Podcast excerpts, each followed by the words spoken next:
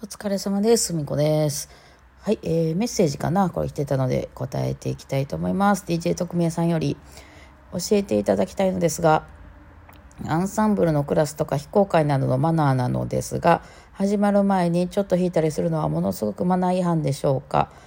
実は私やっちゃいました。一応アンサンブルに入るとき、島村の方からは、先生が来て始まるまで音出して練習していいよとは聞いていたのですが、皆さん本当におとなしく待っておられるので、なかなか弾けませんでした。この間はちょっと音を出してる人もいたので、私も金属の消音器をつけて 2,3 分弾いてしまいました。その後のラジオトークの中で、弾いている人がいて迷惑だったというコメントを見た記憶があります。ふみこ先生のか他の方のか記憶が曖昧なのですが、とは迷惑かけたんやどうしようとドキドキしてしまいました。やはり始まるまでの時間は譜面を見るくらいなのでしょうか。あいつこの前うるさかったとか思われるのが怖くていけないんですと。おう、いけないんです。なるほど。これはアンサンブルのクラスに参加しておられた方ですね。島村のね。はい。ですね、これみんなどう思ってるんですかね。うん、静かですよね。バイオリンの人たちのアンサンブルって非公開に至ってもめちゃくちゃ静かであんま弾かないですよね、皆さん。なんでですか、あれ。ですね、まずその、決まりという意味では別にどちらでもいいと思うんですけど、弾こうが弾かまいが。なんですけど、弾いてもいいですよ。うん。弾いてもいい空間です、あそこは。その楽器とかって音出すのにちょっと時間かかるので、これもバイオリンやからいけてる話かもしれないですけど、例えば管楽器だったり、歌とかだったら、ある程度ちょっとウォーミングアップしないとできないですよね。その管楽器出してすぐ弾けないですよね。その楽器自体が冷えてたりとかもあるでしょう。バイオリンも、まあ、そもそもそのチューニングとかしないと弾けないし、なので、その音出しという意味で、ちょっと前から時間空けているわけなので、全然弾いていただいて OK ですよという意味ですね。なので、別にそこで音出したらあかんとかいう意味は全然ないですね。それやったら何も30分前とかから空いてないですから、場所ね。なので、まあ、周りは気にせず弾いてくださいませ。全然大丈夫ですね。まあ、ちょっとみんなが弾いてなかったら弾きにくいとかあるのかなとは思いますがね。うん。で、まあ、私がいると弾きにくいかなっていうのは私は感じるので、まあ私はほら専門家なんでね、例えば音程悪い音とかでわーわー弾いてたら私がね、あの人音程悪いなとか言って先生が思っちゃうんじゃないかみたいに思うかもしれないなと思って、私は直前まであっちこっちうろうろしてるんですよ。勝手に好きに弾いたらええと思ってるから、私が前にいてるとなんかまだ練習始まってないのに練習みたいになっちゃったら申し訳ないなと思って、なんかトイレ行ったりとか、まあそもそもギリギリにしか行きませんしね、私ね。うん、なんか用事あるときは早めに行ったりしてますけど、結構ギリギリまでうろうろしてでしょ。うん。なので全然、それはやってください。そんなミュートとかもうつけずに、普通に弾いてください。ミュートつけてたら音程わかんないでしょ。はい。まあ、なので正解は弾いていいですっていうことですね。はい。でですね、ちょっとこっから私の、感じてることで別にそれが正しくないはないんですけどね。ま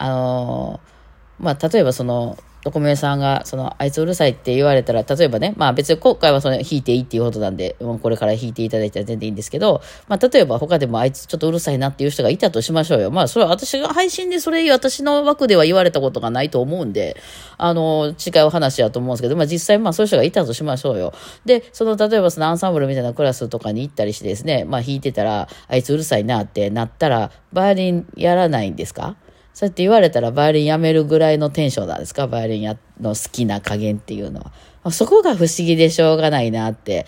思ってて、うん、まあこれはだからそのいいとか悪いじゃなくて私の感覚と違いますよね。うん、っていうか少なくともそのプロとしてやってる私のそのいわゆるミュージシャンの方の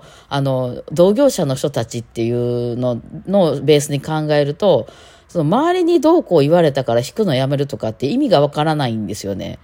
まあ、プロとかでやってる人とか先生たちってみんなそのね、今勉強中の人からしたらすごいうまく聞こえるかもしれないですけど、もう上には上が山のようにいてですね、全然自分なんかうまいと思ってないです。みんな思ってないです、これは。自分全然弾けへんと思ってますね。うん、そこの場所にたどり着いたらわかると思うんですけど、もっともっと上がいるんで、全然自分なんかあかんと思ってるし、けど、だからといって弾くのやめるとかって意味がわかんないんですよ。でも弾くんですよね。どんだけ周りから下手やなとか、なんでそんなんやってんのとか、もう散々言われてきましたけど、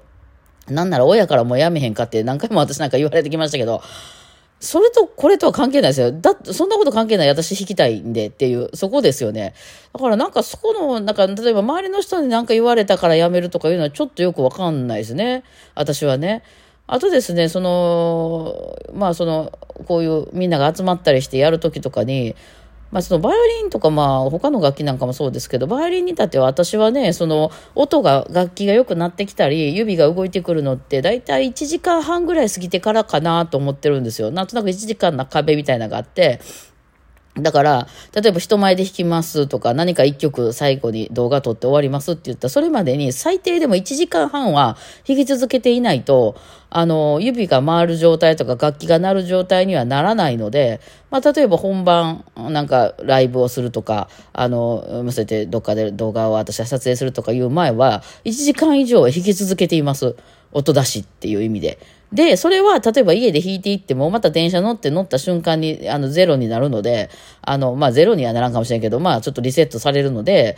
そっからまたね、もちろんそんなね、その練習場が1時間半前から空いてるわけでもないので、そこの直前に行ったら、もう一回弾きますよね。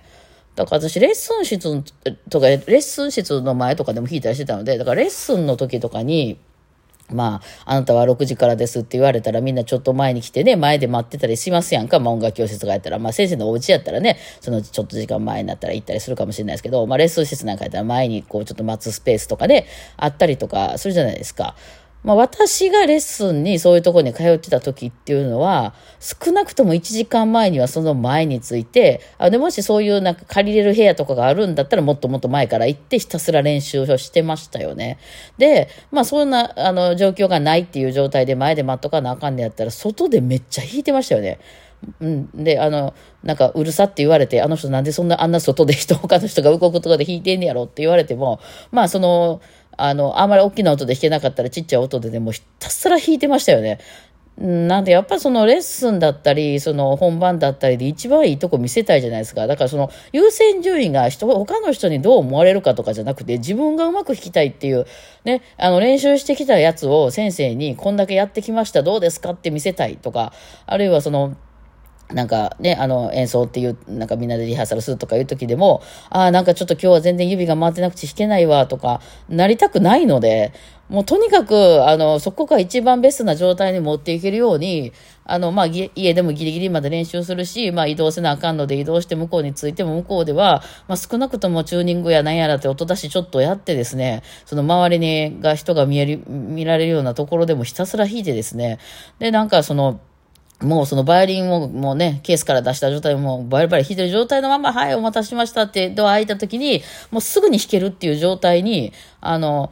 少なくともそっからチューニングしますとか、先生チューニングしてくださいとか、もし、すごい初心者の人じゃなかったらね、っていう状態にはありえなかったし、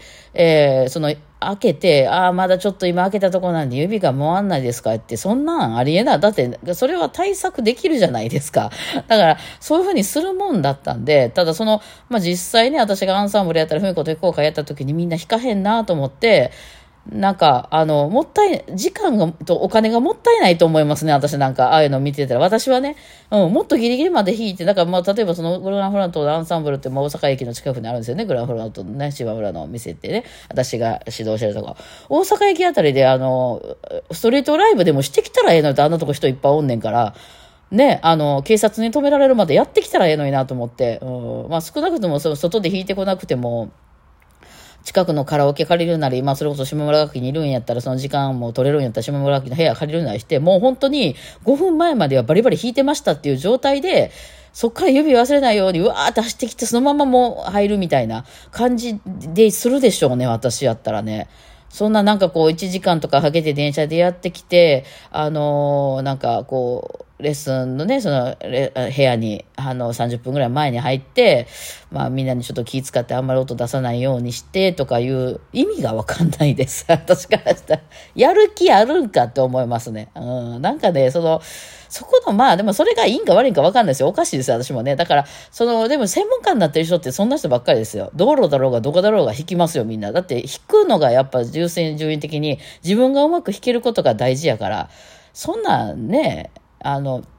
1週間練習、今年はね、今週はあんまできませんでした。まあそういうこともあるでしょ。もちろん皆さん専門家じゃないからね。うん。で、まあ電車で来て、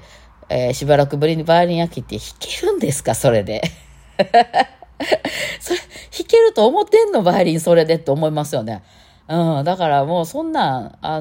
発表会なんかでも私思うんですけど、もっと死に物狂いで弾かんと、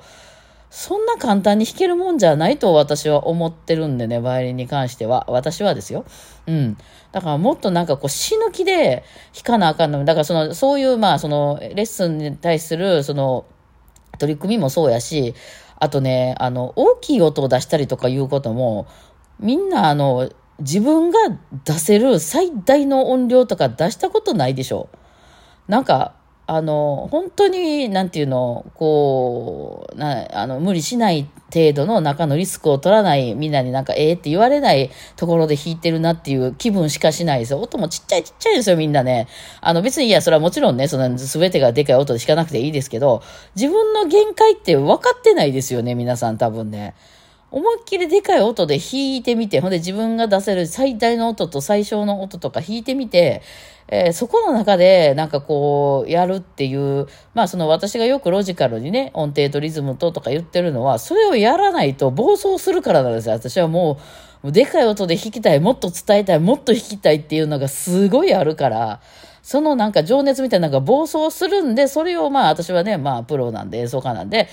暴走しないように音程とリズムはとにかくちゃんと合わせましょうっていうところで抑えてるんですけども、その、初めから本当になんかこう、なんていうんですか、もう腕より先しく動かさないみたいな、なんかそんなんで弾けると思ってんのって思いながらごめんなさい見てますけど、まあそれはね、価値観なんで、はい。でかい音で弾いていただいて全然いいね。ちょっとみんなやめてっていうような状態でアンサンブル始めてみたいもんですけどもね。まあまあそんな感じでした。